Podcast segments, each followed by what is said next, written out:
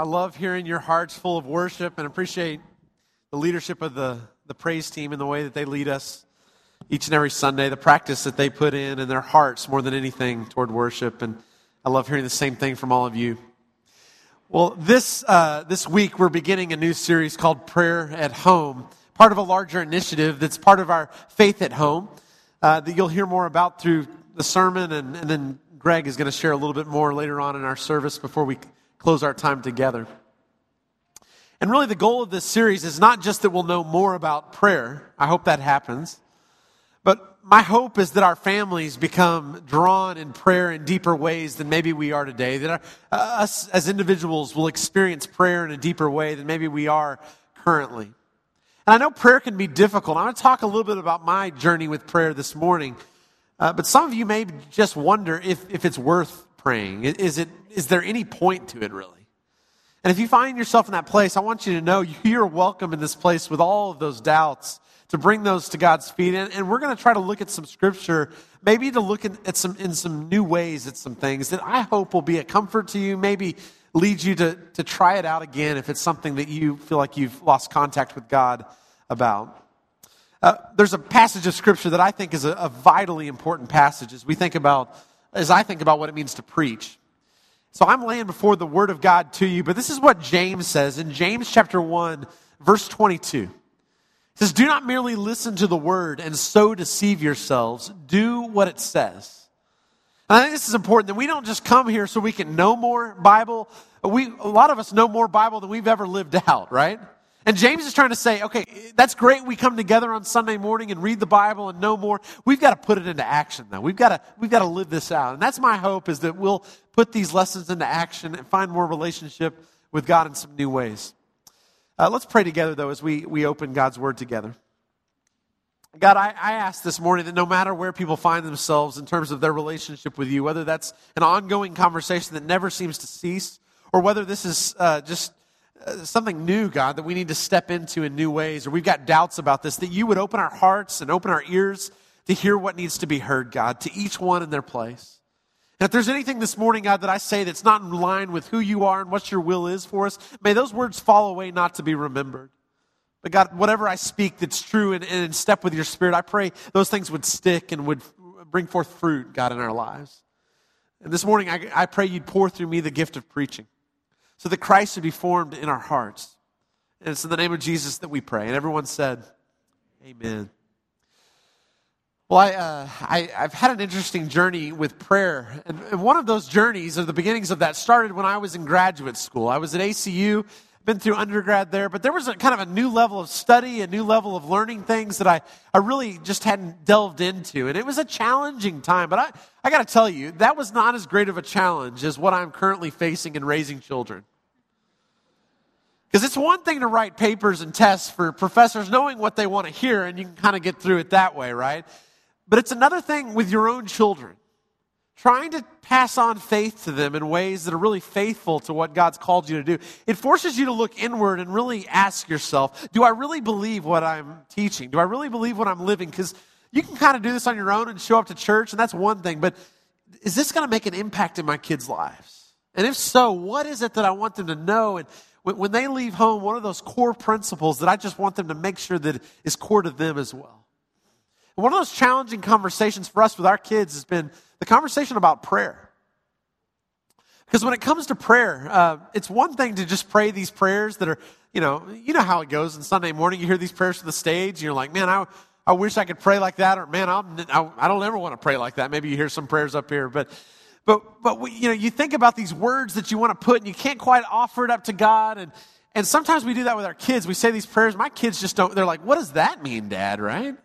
Just talking language we understand. I think sometimes that's the way God is. Is he wish we just kind of communicate like we communicate with everyone else. Stop trying to sound like, you know, King James-ish. I don't just understand that translation. I, I understand every language in the world. I understand what teenagers are going to say just as much as our kids' hearts that get poured out in prayer.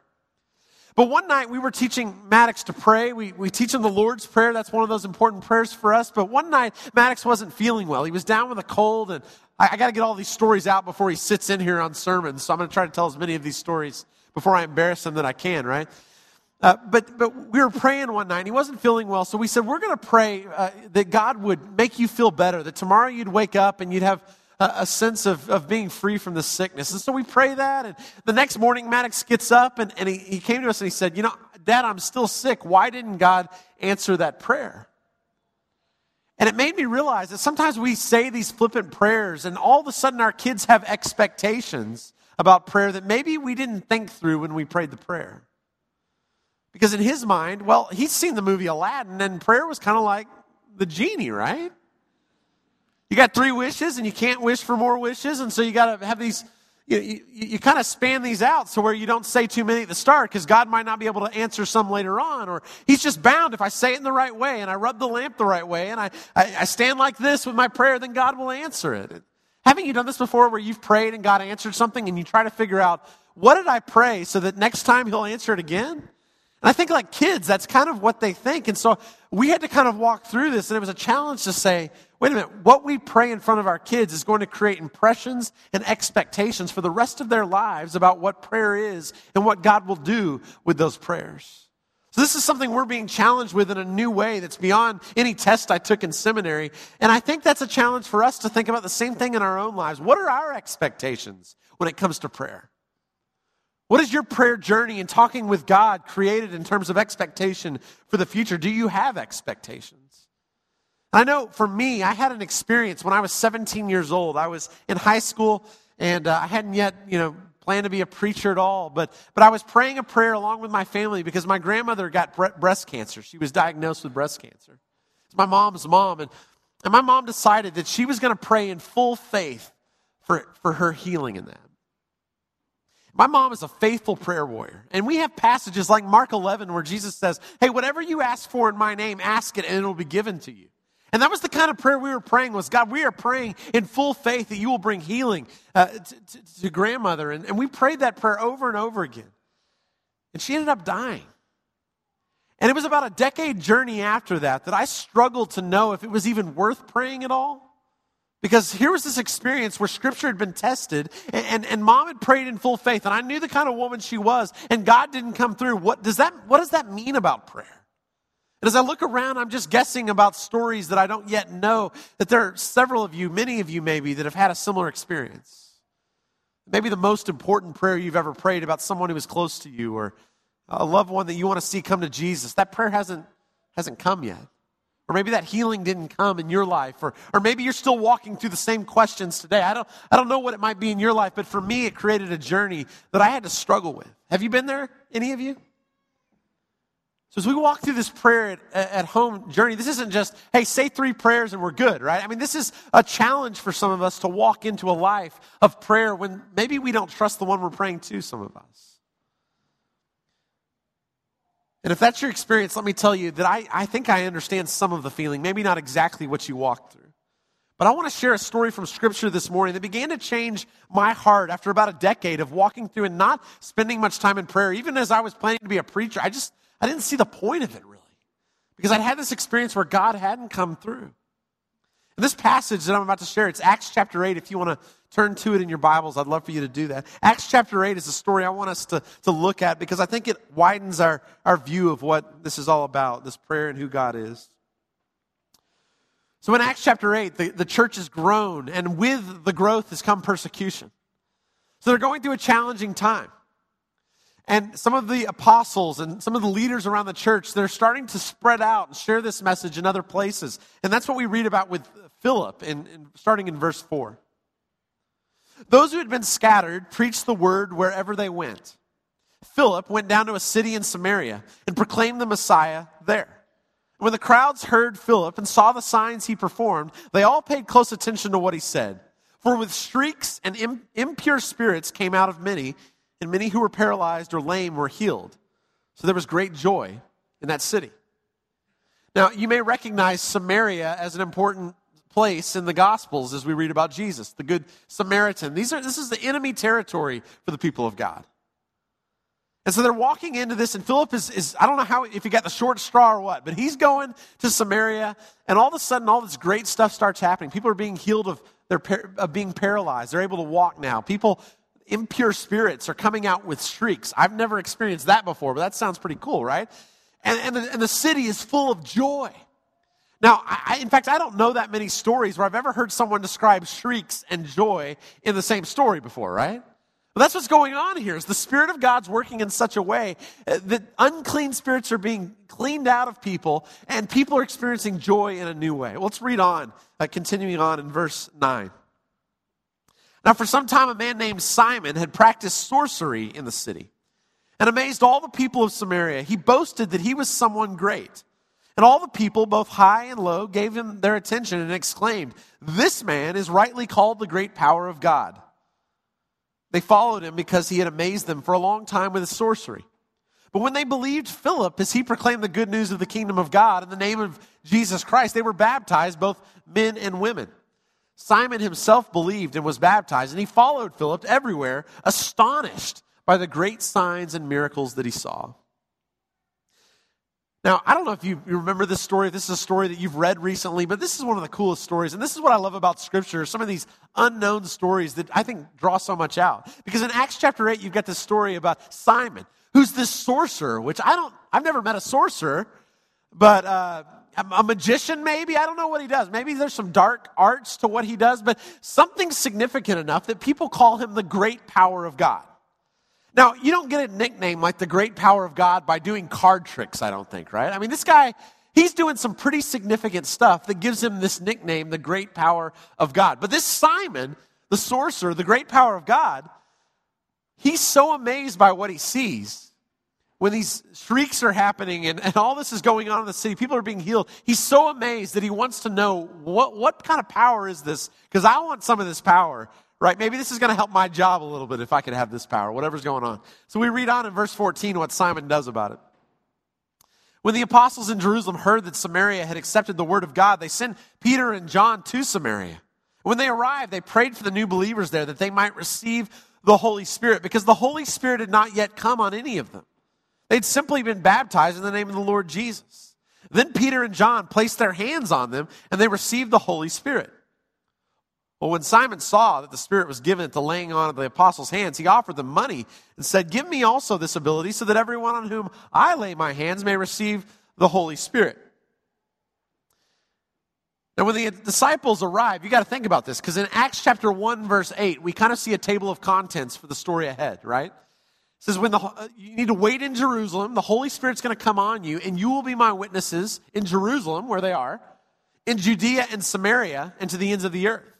So now that the gospel's going to Samaria, Peter and John are hearing this good news and they're knowing, okay, the Spirit's at work, doing what we thought the Spirit was going to do. Now we've got to go there, and the Holy Spirit hasn't been received, so let's lay hands on. And I don't know what that looks like, but it's significant enough that Simon sees the Holy Spirit come on them when they lay hands on, and he says, um, I think I want some of that. In fact, I'm willing to pay you for it if you can pull that off. Now, if you ever have thought that paying God uh, for this kind of thing was a good idea, let's keep reading. Verse 20 Peter answered, May your money perish with you because you thought you could buy the gift of God with money. You have no part or share in this ministry because your heart is not right before God. Repent of this wickedness and pray to the Lord in the hope that he may forgive you for having such a thought in your heart. For I see that you are full of bitterness and captive to sin. Then Simon answered, Pray to the Lord for me so that nothing you have said may happen to me. And after they had further proclaimed the word of the Lord and testified about Jesus, Peter and John returned to Jerusalem, preaching the gospel in many Samaritan villages. Again, you can't buy God off, right? So If you thought that was an idea, was to say, let's go buy what we need. That's not, I, you know, what's going on here is I think Simon, he's been caught up in this whole sorcery thing, doing some pretty significant stuff, it sounds like. But there's a power that he realizes is deeper than the power that he's gotten able to work with. And I think some of us view God a little bit like we see in Acts chapter 8. That, that prayer or God is like magic, like the genie in Aladdin. That if we just have the magic touch or we say things in the right way, then maybe he would be, we'd be healed in some way. I think this was the view of God I had with my grandmother a little bit was God, you promised in this verse, and so I'm going to claim this verse, and if I just say the right words in the right way, then we know what you will do because we know your, your, your will is for healing people. Like Simon, I think I saw God as a means to an end. Like it wasn't that God was the end in relationship with him. God was the, the end was healing in my grandmother's life, or the end was this crisis that was going on that needed to be healed in some way. And so, God, I, I, I want you, but only as you're willing to bring these things into my life. But God is not a genie in the sky with three wishes to grant us. God is a God who, who isn't going to be held down by any wishes that we grant or words that we put before him. It's not like we can bind God by saying the right incantation. Now, this God is a God who's above all of that, a God who's powerful enough to work through prayer. But I wonder sometimes as I hear our language, I, have said this before, I think that I, I hear people say, I believe in the power of prayer. And I think I know what we're saying when we say that, that we've prayed before and God has acted in some way. But I think we've got to be real careful about that kind of language because the truth is, we don't believe in the power of prayer. We believe in the power of God who hears our prayers. And there's a big distinction between those things because to say we believe in prayer is almost to think, well, well, if I just say the right prayers in the right way, then God's bound to do something because that's the equation, that's the relationship that's there. No, we serve a God who's bigger than all that. We serve a God who's beyond our comprehension. We serve a God whose ways are higher than our ways. And I wish I could figure him out. It doesn't answer all the questions. That's not what I'm out to do this morning. But we serve a God who's powerful to, to work through healing, and we serve a God who's powerful to work through the broken pieces of our lives of the last well, 15 years that I've been working through. Maybe some years you all have been working through to try to find out what God is like. I, I remember reading in Huckleberry Finn, Mark Twain's story about Huck uh, one day uh, praying that God would, um, uh, pray. he said, I, I prayed to God and I found that it didn't work. He tells the story about putting a shoebox under his bed and praying that it would be filled with gold the next morning. And the next morning he wakes up and there's no gold. And so he says, Well, I guess prayer doesn't work. While that sounds like, you know, something that would be a little infantile, that picture of God, I wonder if some of us have lost faith in God because we've had a similar view. God, I, will offer this prayer to you, and if you would just step through, I'll believe in you. We kind of get put these tests on God. And I wonder if God sometimes look at us like Huck going, this is bigger than that. This is, this is more than just about uh, your will being done. This is about maybe God's will being done in new ways. And I'm, if I'm honest, that's been how my life has been, but I bet some of you can relate to that, can't you? These prayers of, God, if you'll just do this, I promise I'll do this. You, and, I've been there.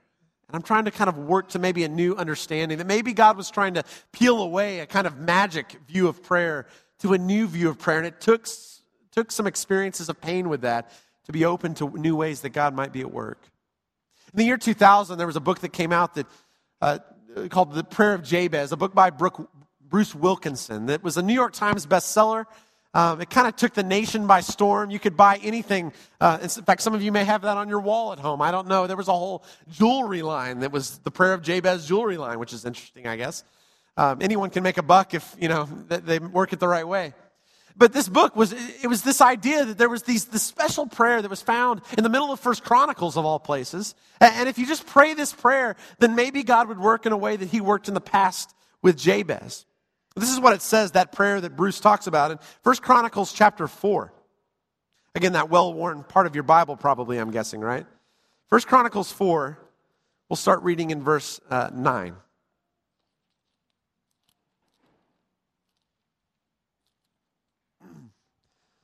I, I won't read verses 1 through 7 because there's a lot of names I can't pronounce. It's in the middle of a genealogy, but verse 9.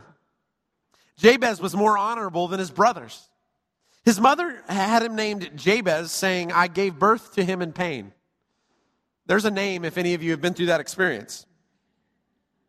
Jabez cried out to God in Israel, of Israel, the God of Israel, Oh, that you would bless me and enlarge my territory. Let your hand be with me and keep me from harm so that I will be free from pain and pain. And God granted his request. Now, my point this morning is not to deny that there wasn't any good that came out of the prayer of Jabez. And I'm sure some of you may have had your full faith emboldened because you prayed some prayers and you saw God come through. Uh, I'm sure there were people who came to Jesus because of Bruce's book. That's, I'm not here to deny any good that's come from this, but it is interesting the focus of this prayer. The focus is about my territory. The focus is about, well, it's all about me, isn't it? I mean, just look at it. Enlarge my territory. Keep me from harm and plain. Bless me. And certainly God wants to hear those requests about what God what's going on in our lives, that, that we can put me prayers to God and He hears those. I, I'm not trying to deny that's an important part of prayer. But it was a prayer that fit kind of a really good niche in a certain era of the dot com boom when things were going well. And maybe it wasn't prayer so much, but just kind of the way things were going at the time. And we prayed this prayer and prayed this prayer, and there was probably some good that came out of it. But, but I think we began to sometimes see prayer as a formula. That if we could just put the right words, the right, as I said, incantation, then God's bound to, to, to, to honor this request in some way. But the prayer of Jabez uh, uh differs quite a bit from some of the prayers of Jesus that I noticed when I looked at the prayers that he offered through Scripture. For instance, in Matthew 6, this is the Lord's Prayer that we prayed earlier. Matthew 6, verse 10, you see an important prayer of Jesus.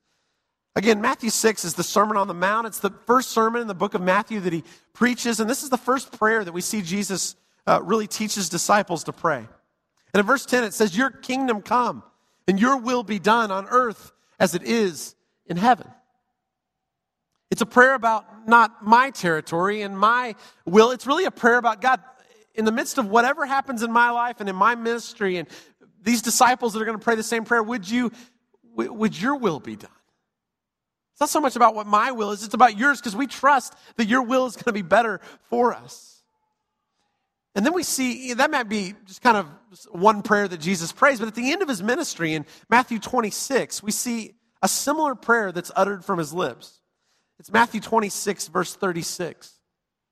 Jesus is in the Garden of Gethsemane, and he's near the time of his death. This is really one of the last prayers he prays. He does pray on the cross a few prayers, of course, but he's asking his disciples to pray with him. You know this story, some of you, but let's read Matthew 26, verse 36.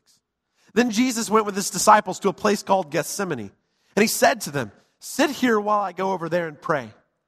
He took Peter and two sons of Zebedee along with him, and he began to be sorrowful and troubled. Then he said to them, My soul is overwhelmed with sorrow to the point of death. Stay here and keep watch with me. Going a little farther, he fell, fell with his face to the ground and prayed, My father, if it is possible, may this cup be taken from me, yet not as I will, but as you will. then he returned to his disciples and found them sleeping. Couldn't you men keep watch with me for one hour? He asked Peter. Watch and pray so that you will not fall into temptation. The spirit is willing, but the flesh is weak.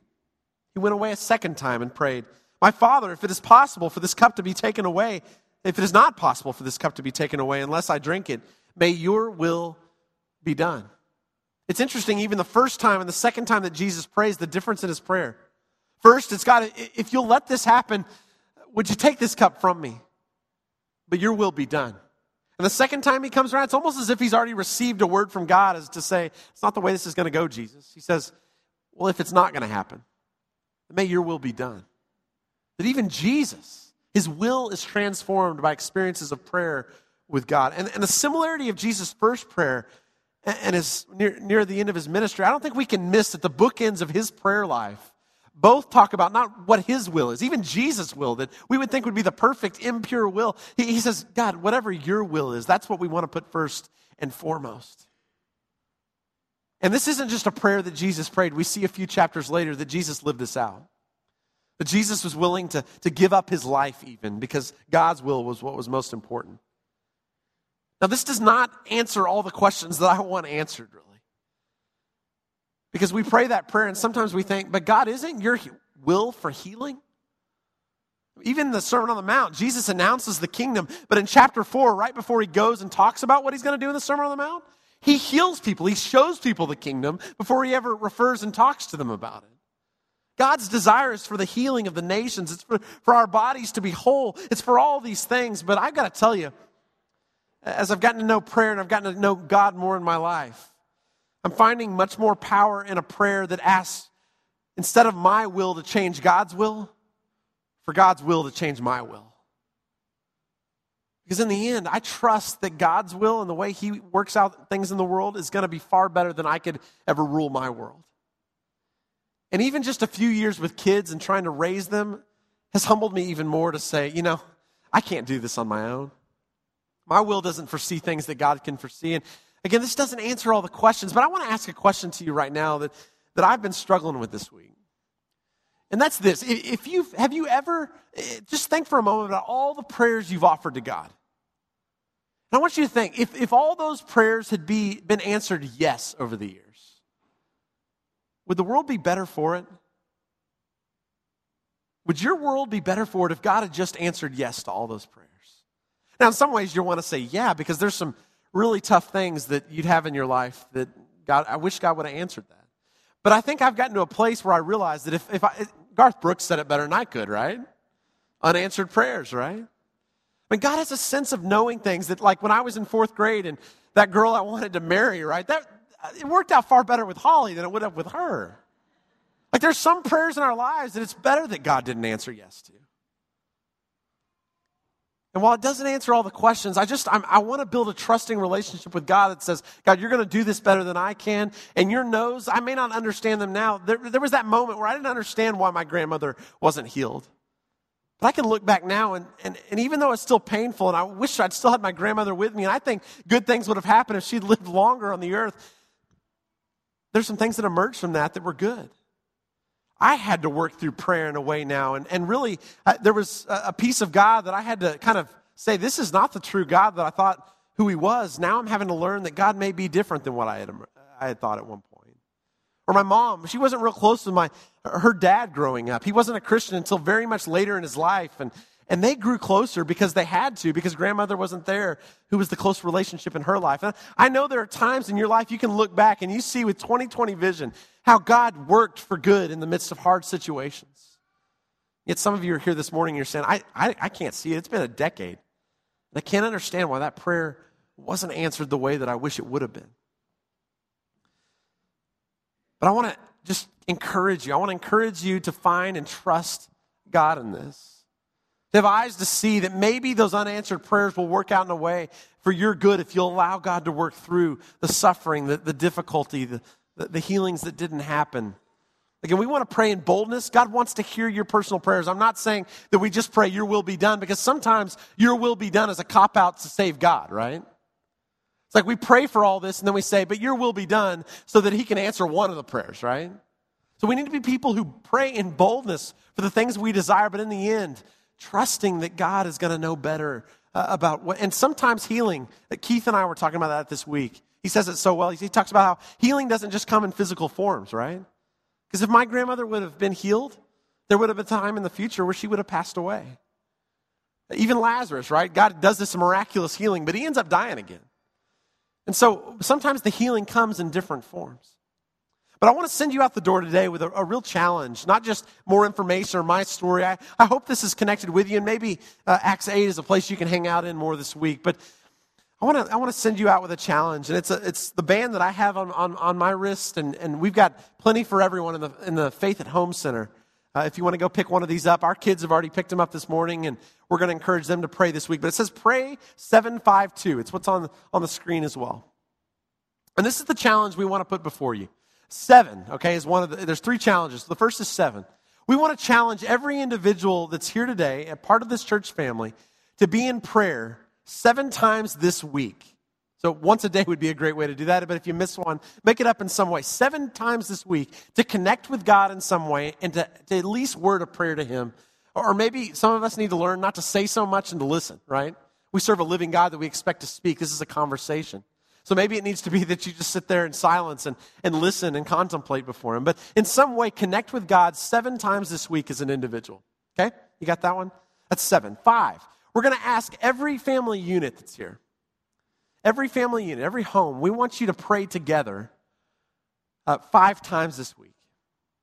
We know some of you are single or, or maybe you're widowed or divorced, and, and, and we want you to find someone in your life that's close because we need to find people that know the deepest needs of our heart that are walking alongside us. And so if you, you find yourself at home just yourself, we want to encourage you to find someone else to partner within this, okay? The, the last one, though, uh, and that could be bedtime, that can be mealtime, but we encourage you to do outside of that some as well. Five times this week, figure out how to do that. And then two times this week, and this may be the hardest for some of us is we want you to pray with your spouse.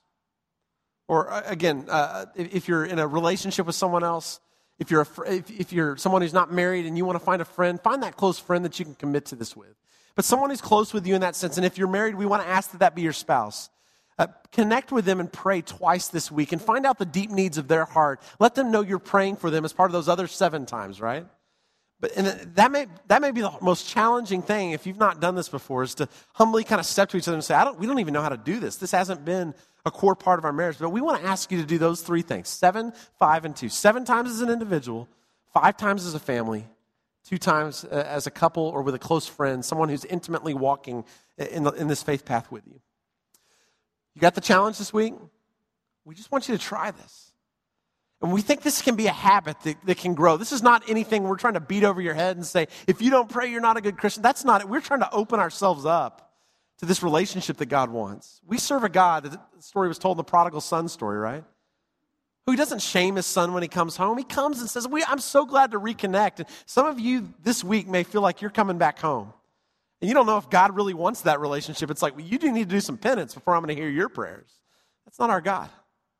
Our God wants to connect with you. And so this is going to be a great way this week. So grab these uh, wristbands on your way out. There's some more materials that Greg will tell us about in just a minute. In fact, you can come on up, Greg, right now. But I want to say just one last prayer before I close my time.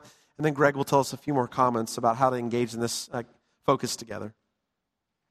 God, I ask through this, uh, this series, Faith uh, Prayer at Home, and, and through uh, the focus that we're going to have over the next several months, that we wouldn't just be a church that believes in prayer, but we'd be a, a church that believes in the God who answers prayer. That we we trust that this is you who's at work, and sometimes we don't get how this works, God. We, we think that you want to do certain things in the world and you don't seem to do it, or our timetable doesn't seem to be your timetable. But for those of us who struggled with this, God, we want to step out of that kind of uh, shyness about this, this kind of doubt about this, and just try it again, God. And God, I just believe that you will step in faithfully in some significant ways. It may not be in, in the ways we expect, God, but but more than anything, our wills need to be shaped toward your kingdom vision for this world. So, God, as we prayed earlier, we, we pray your kingdom would come and your will would be done on earth as it is in heaven and in our lives as it needs to be. So, God, uh, hear our prayer this week. May this church, even more so than it's already been, as, I, as we've experienced as our family, we've experienced this as a praying church, but we want that to go to the next level. So, God, we pray that today, and we pray that you wouldn't leave us uh, in your silence, God, but you would speak, and we hear, get to hear some of those stories this week.